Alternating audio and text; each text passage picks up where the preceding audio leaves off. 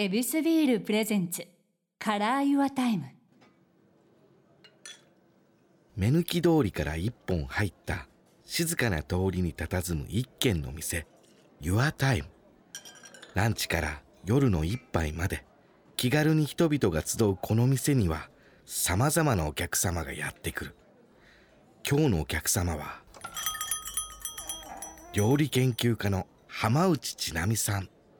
ようこそいらっしゃいました。どうもよろしくお願いします。はいさあ当店ではですね、はいえー毎回お客様と美味しいエビスビールで乾杯してるんですけども、はいええよろしいでしょうもか。ちろんでございます。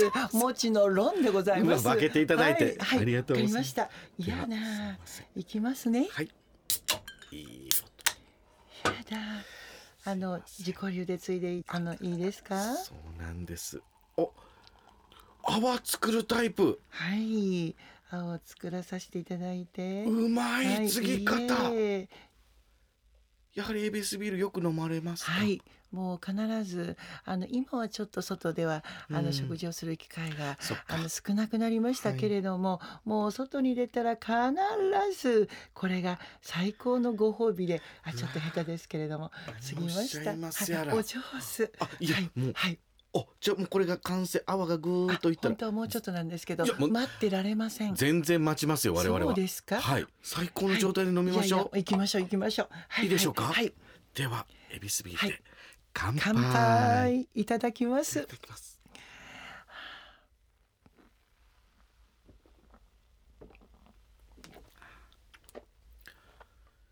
先生？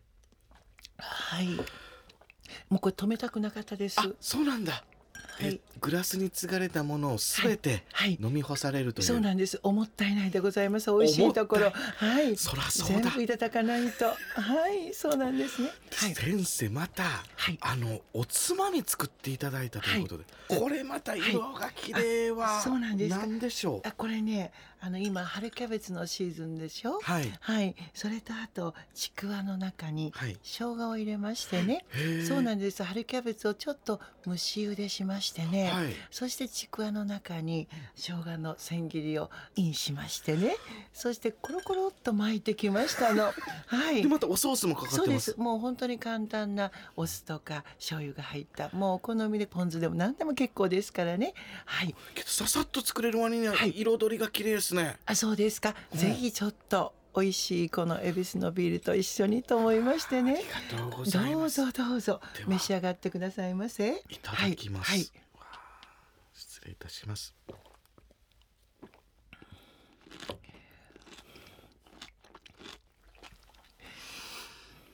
ちゃめちゃうまいです。そうですか？うーん、あのキャベツの甘みがふわっと香るところにはい。ちゃんとちくわの旨味、はい。そして生姜のシャキシャキ、はい。香りがふわーっと内側から外側から全部で香りますね、あそうですか？やっぱり香りってとっても大事ですけど、うんそうなんですよね。一応私ね料理研究家という仕事をさせてもらってるのでもちろん。本来はねもうちくわをねピシャッと袋から出してね「うん。行くよ」って言ってねかじって「いや美味しいわね」っていうのが普段の姿でございますけれども一応職業柄こういったこともできるのよっつう感じで今日ちょっとお持ち申し上げました。はい。これはもう皆さんぜひホームページでもご覧になって、この彩りも体験してください、本当に綺麗でそしてお口も美味しいですわ。でもやっぱり、あのお料理もしっかりですけれども、うんやっぱりビールをいただく時ってハッピーな気持ちになるためにいただくんですよね。そっそうかなんです。なるほど、はいもうこちら側の姿勢はハッピーそれで、はいさらにビールでハッピーそうなんです。そういうこともうさあ飲むぞって言ってそうなんですね。ガンガン飲んでください、そうですか。ありがとうございますこんなあの幸せなことはないです。いつも夫と二人でええ飲んでるんですけど、夫以外にこうやって素敵な男性と飲めるということはとっても幸せな気分になります。いいですね。景色が変わって いいと思います。はい。ませんこの番組で言うのはなんですけども気をつけなはれやありがとうござありがとうごいますざいます。こちらこそでございます。はい。美味しい。いや本当気持ちがいい。はい。いやけどこのあの、はい。料理研究家というお仕事でありながら、はい。やっぱりええ普段でもやっぱり料理を作るっていうのはやっぱり欠かせないわけなんですね。そうですね。やっぱりうん。料理っていうのはここで終わりね、はい。あここからオフねっていうのは私にとっては全くないんですよ。はい、朝起きたらお料理を朝食を作ってそして片付けてそして事務所に出社してそれからまた料理を作ってお昼ご飯を食べてそしてまた仕事で料理を作って で夜はあの授業がありましたらうん。料理教室をやって、それから帰ってまた今度夫の料理を私も含めて料理を作るというもうそういうローテーション。いつも幸せなあのローテーションなんですね。いつも料理を作っていますか、はい。全部がオンなわけです。ね。そうなんです。この料理研究家というところでいくと、朝食に挑むスタイルと、はい。この研究で挑むスタイル、はい。これって使い分けるもんなんでいすか？いえ全部やってる時に新しい発見があるんですね。工夫が生まれるんですあじゃあね全部研究、そうです。すべてがやっぱりお仕事ですべてが研究ですべてが発見ですべてがハッピーになる。これが私料理だと思っておりますのでね。はい。でその中でいくとこのこの浜内流っていうのってあるんですか、そうですね。やっぱ私は家庭料理研究家でございますので、はい。おしゃれな萌えとか映えとか そういうことではなくできるだけ少ない材料でうん少ない調味料でどなたがやっても美味しくできる。でやっぱりレシピをあの私の本なんか買わなくていいのよ。もうこれを見た時にキャベツを見たらどないしたろかっていうふうにすぐに思いつけられるようなしかも冷蔵庫の中にちょっとあるようなものをあの組み合わせてそしてできるっていうそして美味しいねって思ってくださるような料理がですね私のとっても目標としているところなんですね。それがね日々のいわゆるあの本当の本来のやっぱり手を通して心をあの入れ込んだ私お料理だと思うのでこれはゴールはねみんな違うんです。そう美味しいレシピはみんな家庭によって違うのでとにかく心を込めて作ったお料理は世界一美味しい。もうこれはですね私の本当のね大切なキーワードにしておりますね。はい。相手にとっはい。て一番美味しいっていうことなんですか、これが一番大事なところでございましてね、もうそれが大正解なんです。だから料理学校にいらっしゃったりも大切ですし、うん。それから料理のレシピを見るのも大切ですけど、その通りなさらなくってもいいわけ。はい。そう自分のやっぱり舌と家族の思考を考えてアレンジをしてそしてお母さんママ今日美味しいねって言われたらもうこんな素敵なことはないですもんね。そうなんです。でもママでなくってもパパがやっても私いいと思うんですよ。あ僕パパというポジションでも。そう。はい。そうなんです。だからもうねレシピを作らなきゃとか今日の献立は何しようかなとか思って悩まなくっていいんですね。今日は時間があるから焼いたろかとか、はい。今日は時間がないからあのねあのちょっと生でやったろかとかキャベツ一つとってもはい。そう時間がなかったらキャベセンと何かを入れてマヨネーズであえてみたっていいわけですし今日はちょっと時間がねあるから煮てみようかなとか、はい。ねそういうふうにやっぱり技法から落とし込むとたったの生ちゃんさん、うん。あとは何がありますか？焼き、焼き。煮？それから煮る？はあ蒸す？蒸す？はああそんなもんかな？やだ。え？やだやだ。たった4つしかないんかい？あそうですか。はあえー、と炒める？あそれ焼くやあそれでも大丈夫ですよ。あともう一つみんなが大好きなあれ？から揚げるだ。そうです。ちゃんとしたことが。ちゃんとしたことが。ちゃんとせえよっていう感じですね。あと炊くこうですね。このこの技法しかないわけですね。そうなんです。そこで落とし込んでいくといろいろ見えてくることがあるんですね。だからメニューに特化しないこと技法からやるということえはい。ー、なるほど、うん。そういうことなんですね、はい。そうなんです。そういうスタイルこはい。の浜内先生のはい。スタイルはどうやって、はい。あの仕事にするようになったんですか？そうですね。やっぱり若い時はね正直なところ本当にねハーブを使ったりいろんな珍しいそう素材を一回行ったんだ。い行きました。行きました。行っちゃいましたよ。あそうか。ん。そうなんです。でもこれって本当に皆さんの役に立ってるんだろうかとよそ行きのおもてなしのお料理って毎日やってるわけじゃないですよね、はい。ほとんど毎日が普段の食事ですよね。そうなんです。そこに我に戻りました。なんだこんな窮屈なそんなねえ、うんあのお料理よりも普段ちょこちょこっとできるシンプルで肩の凝らないお料理がいっぱいあってもいいんじゃないかなっていうところからできるだけそぎ落とすお料理になったんですね。そいつ頃からこれは違うってなったんです？そうですね私ね年間にね20冊とか本を書き始めた時期があったんです。すごいなそのセオリー本当に大変な時期でございましてね、はいその時にどんどんどんどん料理をやっていくと、うんどんどん自分がもう曲がって曲がって曲がって曲がっていくんですよ。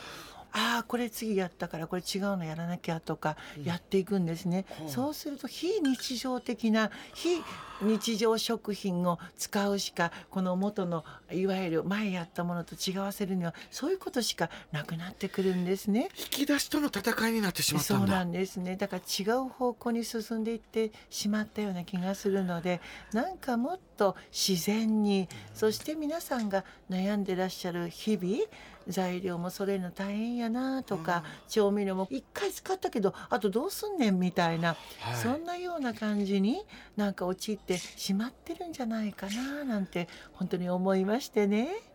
今のこのスタイルっていうのが、はい。い、ろいろそぎ落とした究極のはい。お料理の提供方法、そうなんですよね。相手のために作るということ。そうです。でも決して手を、ね、抜くところもありながらここだけはちょっと奥様守ってくださいねっていうところをはあ。できるだけお伝えするようにうん努力をしている毎日でございますね。うわー素敵、はい。はい。研究というのはやっぱりはい。心なのですね、はいそうですね。やっぱり自分に置き換えるっていうよりも奥様方がこれを見ていただいて、うん。聞いていただいてあこれだったらやれるわっていうところはまずないともう自分のあの我を通してもねそれはもう何にもこれはあの趣味でございましてねやっぱり料理研究家皆様に寄り添うこと、はい。皆さんがちょっと嫌だなと思ってることをちょっとこう解決して差し上げること、これが私のあの課せられた仕事かななんて思っておりますのでね。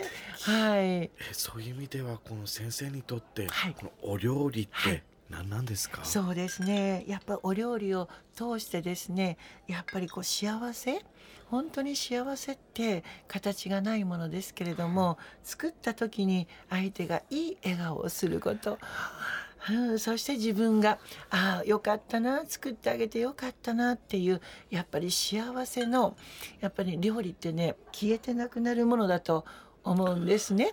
写真で撮ってらっしゃる方多いと思いますけど、うん。バッグも買った。うん。それからお洋服も欲しいなと思って買った、うん。残るんですね、うんでもお料理って本当にここを喉仏を通るとやっぱりなくなっちゃうんです。儚いな、うん、でもねお料理作ってらっしゃる方は本当に何十分かけて作ったにもかかわらず5分で食べ上がったって夫がねこんなこともうこんなせっかく頑張って作ったのにっていうことでもう私もそうですけどねえあなたもうちょっと噛みしめてもうちょっと時間をちょっとこう伸ばしてっていう時もありますけど、うん。でもね無言であるいは黙って超あの特急であの食べたとしてもやっぱりねあの心の中にちゃんといわゆる味は残っていく。私はそう思っておりますからね。